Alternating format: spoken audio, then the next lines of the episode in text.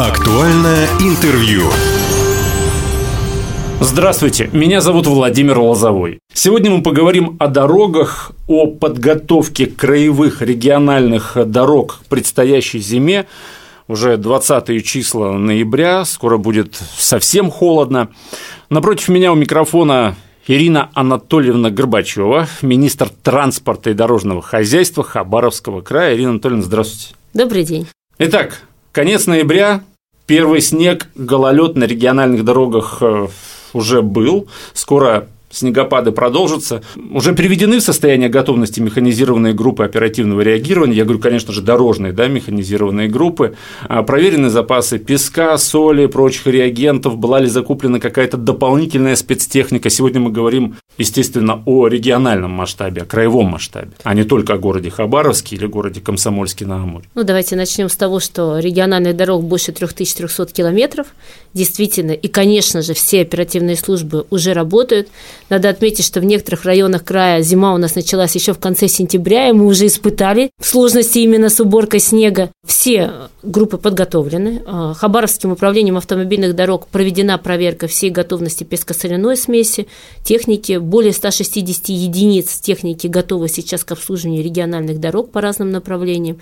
Естественно, имеются графики дежурств. В этом году есть изменения в законодательстве, когда к уборке снега нужно приступать не после его окончания, да, интенсивного, а с момента начала снегопада, что нас тоже должно не, не радовать, мы к этому готовились и очень верим, что дорожники не подведут. Ну и самое главное, в этом году, наверное, одно из новшеств, все краевые контракты подписаны с теми условиями, что вся региональная техника подключена к системе ГЛОНАСС. Независимо, в каком районе она проходит, все датчики включены, мы проверяем это в ежедневном режиме, и мы видим интенсивность уборки, вышла ли техника на линию, то есть у подрядчика есть особые условия, и приемка ведется только при наличии соответствующего подтверждения. То есть это упростит потом возможные споры и недопонимания, конечно. Да? Была техника, сколько раз прошла эта чистка, с какой скоростью, система позволяет определить все до мелочей. Ну и, естественно, у нас работает телефон горячей линии, он круглосуточный, он у нас всегда был, я могу его озвучить, это девяносто один восемьдесят шестнадцать, это телефон горячей линии Хабаровского управления автомобильных дорог, туда звонят по всем вопросам, не всегда жители понимают, какая дорога региональная, местная, либо федеральная, и мы максимально стараемся ответить на все вопросы, в том числе, если поступают какие-то временные ограничения. Техники хватает? Техники хватает, в этом году региональной техники не покупалась на наши деньги, на следующий год мы планируем. С Михаилом Владимировичем дали ему соответствующее предложение по приобретению подвижного состава на предприятии. Но коммерческие организации, естественно, приобретают технику, мы угу. проверяем ее готовность. И, соответственно, с запчастями вопросы решаются. Я просто к чему? К тому, что момент, санкционные да. проблемы все эти. В этом году мы таких проблем пока не ощущаем. Были сложности в начале года, но рынок достаточно быстро сориентировался угу. и... В этом году мы надеемся, что сезон пройдет нормально. По поводу людей, есть кому на этой технике работать? Потому что я слышал, опять же, в многих регионах, ну, частичная мобилизация свои проблемы вот несла в этом ракурсе, что людей из категории С, конечно же… Конечно же, дорожных рабочих не хватает всегда, но оперативные группы и дежурные на смены на данную дорожную технику нами подготовлены на региональных дорогах. Недавно вы посетили с рабочей поездкой Верхнебуринский солнечные районы. Вы вообще очень часто, кстати, в поездках. Да, я стараюсь максимально сама проехать по всем дорогам. Посмотрели вот готовность региональных дорог, побывали на трассе Комсомольск-Чекдамын. Есть ли отставание по ремонтным работам там? Это достаточно серьезный объект, это uh-huh. поручение Михаила Владимировича Дегтярёва, оно входит в проект двенадцать пятнадцать распоряжение губернатора края комфортного проживания к две тысячи двадцать шестому году. Мы планируем и обязаны обеспечить круглогодичное сообщение. Благодаря Михаилу Владимировичу в этом году нам из федеральных средств было выделено восемьсот миллионов. Масштабная работа, это надо действительно увидеть. Я, как вы заметили, чаще всего выезжаю на место, потому что по отчетам не всегда виден тот масштаб, тот объем. В прошлом году мы сдали два мостовых перехода, это, это Айкит и Гербия, это более девяти километров, в том числе с подъездными путями. В этом году у нас э, переходящий контракт двадцать третьего двадцать четвёртого года, мы сделаем еще больше, около девятнадцати километров, семь путепроводов и мостовых сооружений предполагает. Невероятный объем, сейчас идут и подготовительные работы, подрядчик идет без нарушения срока. выставлен строительный городок, и ведутся работы даже с двух сторон по двум участкам. Угу. Конечно, это участок сто шестьдесят пять - сто семьдесят четыре километр и сто девяносто один - двести километр. Это самые сложные такие участки в этом направлении, и вообще подрядчика контракт заканчивается в две тысячи двадцать четвёртом году, но основной ход он обещает сделать к концу две тысячи двадцать третьего года. А это в его интересах раньше закончить? Это в его интересах, потому что в настоящий момент мы проектируем в этом году еще один участок восемнадцать километров, и, конечно же, он надеется, что будут торги, он сможет стать победителем, выйти дальше на работу. Автомобильная дорога, по которой много нареканий и жалоб, Селихино-Николаевск-на-Амуре. Что можно сказать по ее ремонту, обустройству? Регулярно зимой заметает ее снегом. Самая протяженная дорога, наверное, шестьсот километров. Действительно, очень много было и жалоб в этом году, особенно на участке к Ягодному. Угу. В рамках содержания и отдельным контрактом мы в этом году выполнили работы в конце года, в ноябре месяце, по данному направлению. Конечно, хочется все дороги сделать все и сразу, но когда более двадцати лет дороги не, не были сделаны, капитальный ремонт и отрасль была недофинансирована, это практически невозможно. Но на следующий год мы уже отыграли контракт от нулевого до двадцатого километра, мы начнем приводить эту дорогу в соответствии двадцать третьего - двадцать четвёртого году. Я надеюсь, что жители увидят разницу, это ровно так же, как дорога, по ней тоже было много нареканий, солнечной и березовой. Ну, вы видели, что несколько раз я уже выезжала, и есть угу. действительно результат. Мы максимально постараемся привести все дороги к краю в ближайшие три года. Спасибо, что есть федеральное финансирование. Вот вы сказали про контракты, немножко я на своем обывательском уровне не понимаю. Немножечко объясните просто, как это делается. Подается ну какая-то вот, заявка или что? Конечно, как? У нас в любом случае ну, кон- э, все эти контракты – это открытые конкурсы. Может любой подрядчик со всей территории Российской Федерации участвовать в наших контрактах. В рамках национального проекта «Безопасные качественные дороги» нам финансирование Марат Шахерезяновичем, он курирует данный проект, это... выделено зампред правительства угу. Российской Федерации, он курирует данный проект, и финансирование в две тысячи двадцать втором году выделено сразу на три года. И уже в две тысячи двадцать втором году наши дорожники по трем агломерациям, это Хабаровск, Комсомольск, Хабаровские районы и региональные дороги, уже законтрактовали объекты двадцать третьего - двадцать четвёртого года. Подрядчик может быть спокоен, что он обеспечен работой, он может закупить заранее материалы, он может подготовиться, то есть это точно так же влияет и на инфляцию, на удорожание. То есть мы обеспечиваем свои дорожные организации, либо тех, кто участвует у нас в конкурсах и выигрывают, уже работая на два года вперед. Что-то типа так называемых офсетных контрактов сейчас. То есть человек получает, подрядчик получает заказы, он знает, что впереди там, на ближайшие три или, там, допустим, пять лет у него есть работа. То есть он может вкладывать свои Конечно. деньги, брать кредиты, вкладывать в технику. И сто процентов уверен, что будет они профинансированы, потому что уже заключены контракты. Ровно угу. так же и все остальные федеральные средства, которые есть, у нас есть, мы в этом году заключим еще контракты жизненного цикла, это, наверное, одно из новых, то, что будет сделано в Хабаровском крае. Ранее контрактов жизненного цикла на дорогах не было. Так, давайте определимся в терминологии, что такое контракт жизненного это, цикла. Когда дорогу строят изначально, делают сразу, и потом берут ее еще и на обслуживание. То есть это дорога, которая будет на всем гарантийном обслуживании находиться у одной организации, которая, в принципе, В принципе, ее и делала, строила. То есть в интересах этой организации делать ее изначально лучше, конечно, качественнее, чтобы конечно. меньше потом ремонтировать. Естественно, меньше было гарантийных работ. Ну, мы же знаем, что практика там, сорок четвёртого закона показывает, что иногда организации выполняют работы и потом банкротятся. И потом со всеми этими гарантийными работами бремя ложится на те организации, кто были заказчиками. Угу. Вот, чтобы исключить такую как бы, возможность, очень удобно иметь контракты жизненного цикла. Я, кстати, у многих министров спрашиваю по поводу сорок четвёртого закона. Все говорят, мы не имеем права как-то его критиковать. Я говорю, ну а если не критиковать? И все говорят, ну, конечно, вот с некоторых ракурсов, с некоторых сторон его бы немножечко так изменить. Сложный закон, в любом случае сложный, очень много нюансов. Ну, как любой документ, с годами он претерпевает определенные нюансы, либо мы начинаем более быть практичными в угу. данном вопросе. Но закон принят, мы работаем в рамках данного закона. Недавно, кстати, трасса Селихино-Николаевск-на-Амуре упоминалась в СМИ в связи с долгожданным да, ремонтом мостов в Хабаровском крае. Может быть, жителям Хабаровска или Комсомольска-на-Амуре это кажется неважным, но э, жителям районов мосты – это очень важно на самом деле. На трассе Селихино-Николаевск-на-Амуре были начаты самые масштабные работы, потому что Скорее всего, там самые разбитые мосты были, ну, я так думаю. При возведении новых переходов, Ирина Анатольевна, используются какие-то новые технологии, какие это мосты, сколько они прослужат, дается на них, опять же, та же гарантия. И почему раньше, собственно, мостами не занимались, а вот первый год, да, когда начали их массово ремонтировать? Опять в рамках программы «Безопасные качественные дороги» появился такой подпункт, как ремонт мостовых сооружений. Вообще как-то на мосты не уделялось должного внимания, ну, все считали, мосты построены, стоят, еще долго будут стоять. Для меня тоже было удивлением, Хабаровский край, наверное, имеет самое большее количество деревянных мостовых сооружений. Дерева много, леса много, из-за этого мостов, наверное, тоже было много. К сожалению, данные мостовые сооружения никак не приспособлены для перевозки тяжеловесной техники, в том числе лесовозов. Вы знаете, что в этом году у нас было достаточно много проблем, особенно в период, когда весенняя распутица была, и были ограничительные меры. И как раз на дороге Селихино-Николаевск в этом году мы заменили шестнадцать мостовых переходов, пятнадцать уже сделано, девять из них были из деревянных мостов переведены в мосты капитального типа.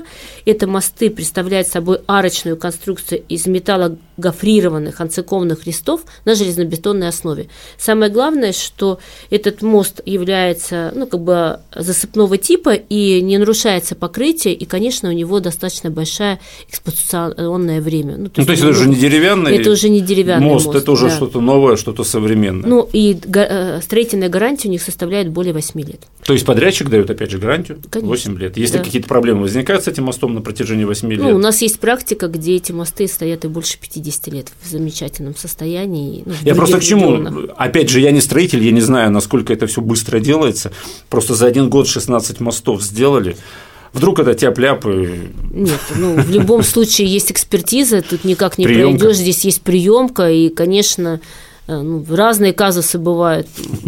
Один из случаев, когда поначалу, как только привезли конструкции, они все, ну, не говоря, не бывает однотипных, но сначала скрепляли неправильно, потом как бы все переделали, ну, и такое бывает. Бывает, все равно да? же есть человеческий фактор, конечно.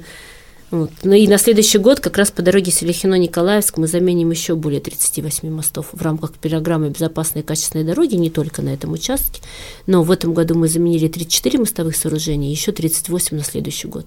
Вообще программу с мостами будем продолжать в ближайшие два года максимально интенсивно. Мы только что говорили о Селихино-Николаевск на Амуре, давайте в другое направление, Ванина-Савгавань. А что сделано за этот год, какие на каких участках работы ведутся сейчас, если еще ведутся, может быть, уже завершены, я не знаю, что в этот ремонт входило, входит. Я слышал о том, что в СМИ писали, да, о том, что при ремонте использовались какие-то современные технологии.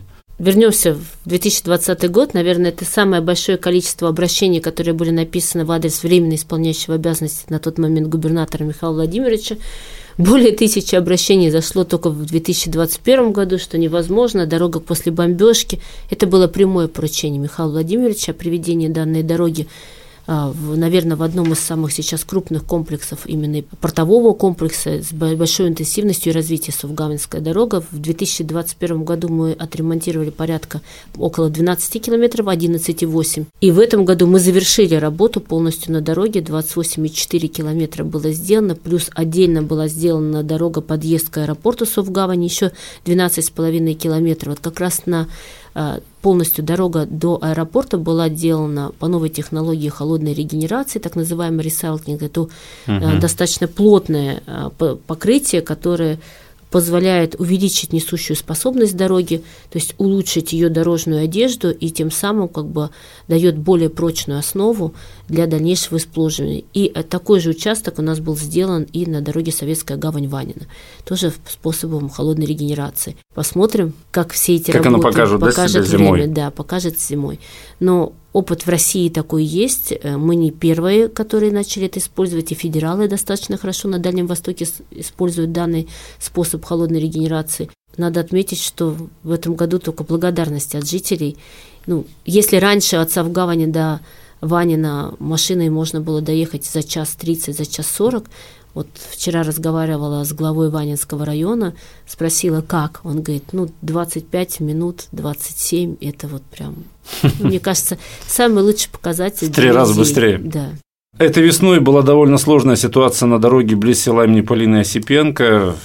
Вообще проблемы с грунтовыми дорогами, по которым ездят лесовозы, возникают каждую весну, да, каждую распутицу. какая работа ведется в этом направлении? Потому что нельзя же отказаться от лесовозов, да?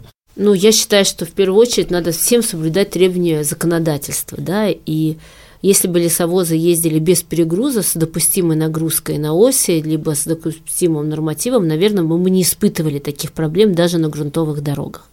Но, к сожалению, федеральным законодательством достаточно сложные есть мероприятия.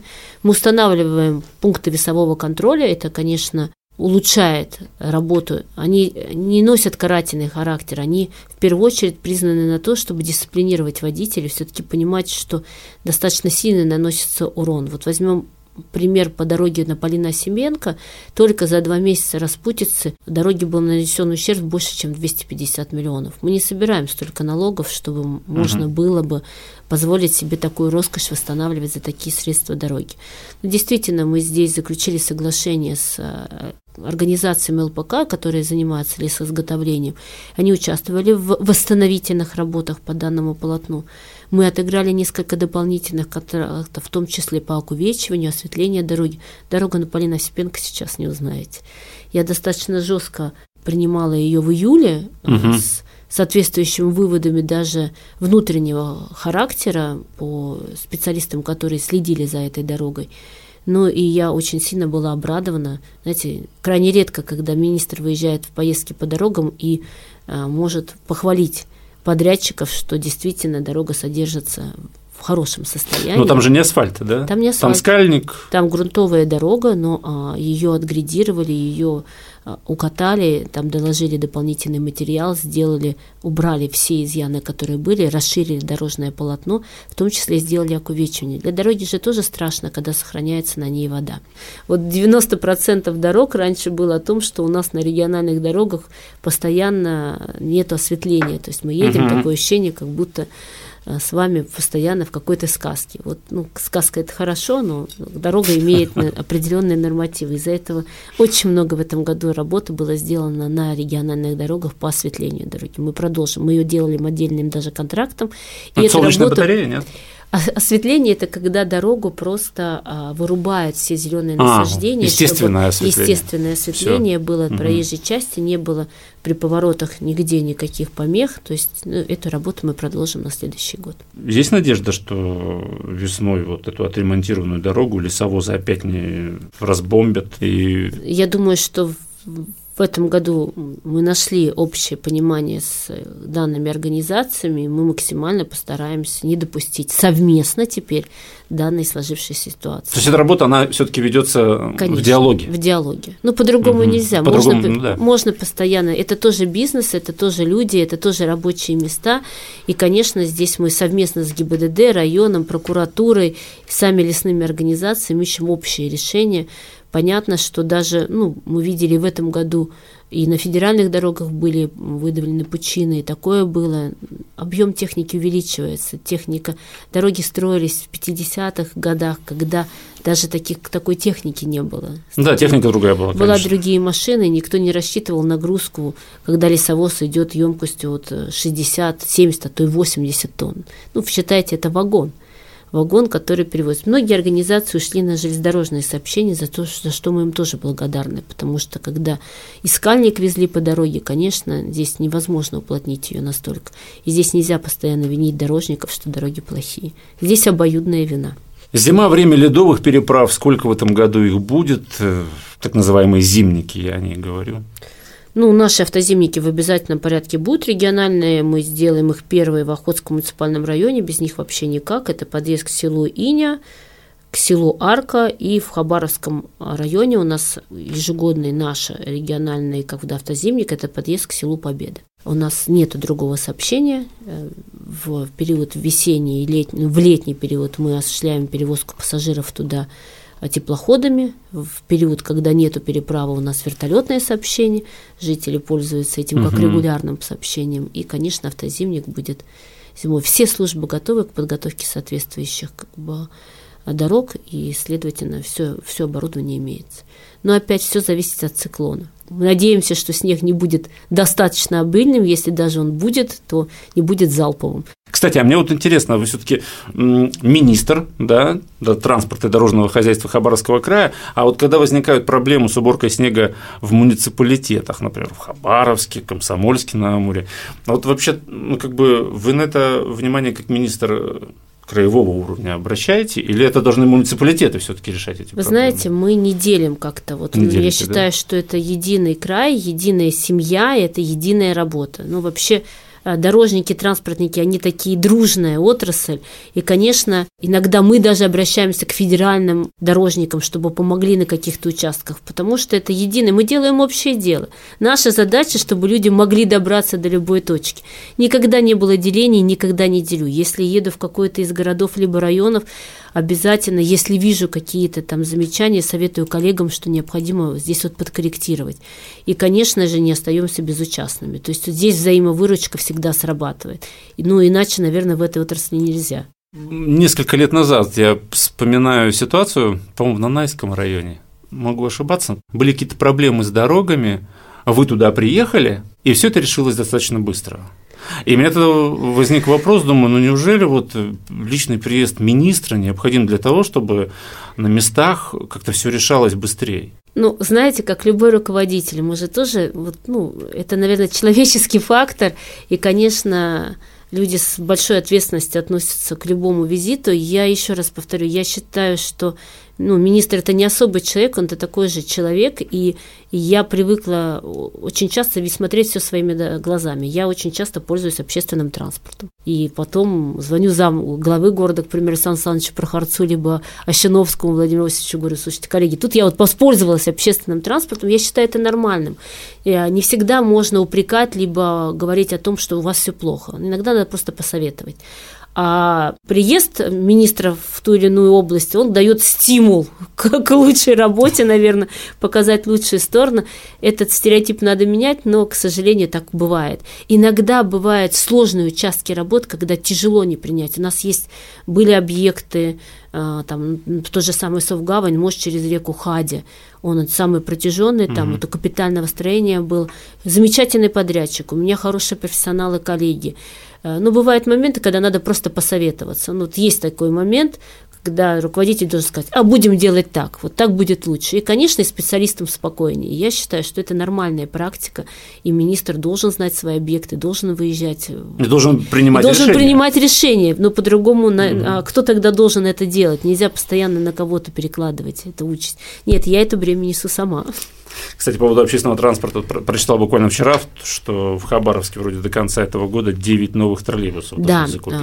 Три троллейбуса, Михаил Владимирович лично обращался к Юрию Петровичу Трутневу, финансирование выделено в программе Министерства по развитию Дальнего Востока и Арктики, контракты все отыграны, и шесть троллейбусов покупает муниципалитет. Это хорошая такая совместная работа, вот девять новых троллейбусов мы ожидаем не позднее двадцать пятого декабря.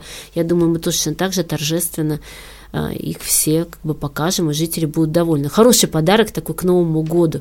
Ну и, наверное, самый значимый маршрут все-таки у нас троллейбусный, он идет тоже к объекту транспортной инфраструктуры, аэропорт. И у нас, кстати, будут весь транспорт оранжевого цвета. Как в советские времена? Ну, практически как в советские времена, потому что я считаю, что и руководитель поддержал эту идею, что транспорт, ну, как были раньше желтые такси, вот автобус едет, должны видеть, что он общественный транспорт. Тут весь транспорт будет у нас оранжевый, я цвет солнца. Я срочную службу, когда проходил, попал в войска МЧС, и вот там я узнал, если вы... Знаете, у них же оранжевые, оранжевые береты да. и тельняшки, да. бело-оранжевая полоска, оранжевый цвет. Первый костюм астронавта-космонавта тоже был тоже оранжевый, потом, правда, сделали его серебристым. Я к чему это говорю? В советские годы не просто так делали оранжевые автобусы, оранжевые такси, черные ящики, так называемые в самолетах, вертолетах, они тоже оранжевые да. шары, во-первых, да, на самом деле они черные, оранжевые. И тот же шарик для хоккея с мячом, он тоже оранжевый. Дело в том, что оранжевый цвет почему-то считается считается самым заметным Нет, для человеческого глаза. глаза. Многие этого не знают и думают, что оранжевый это было просто так. Нет, это была определенная безопасность дополнительная. Ну, я считаю, что вся жизнь начинается с Дальнего Востока, мы встаем раньше всех на семь часов. И мы как бы как то солнце, как яркое, так что оранжевый цвет Михаилом Владимировичем одобрен, и мы считаем, что это, ну и жители тоже нас поддержат. Министр транспорта и дорожного хозяйства Хабаровского края Ирина Анатольевна Горбачёва сегодня была в нашей студии. Говорили мы о дорогах, о транспорте, о предстоящей зиме. Удачи вам, спасибо, что нашли время, пришли к нам в студию. Спасибо, что пригласили, всегда с удовольствием. Всего вам самого хорошего, до новых встреч. Актуальное интервью.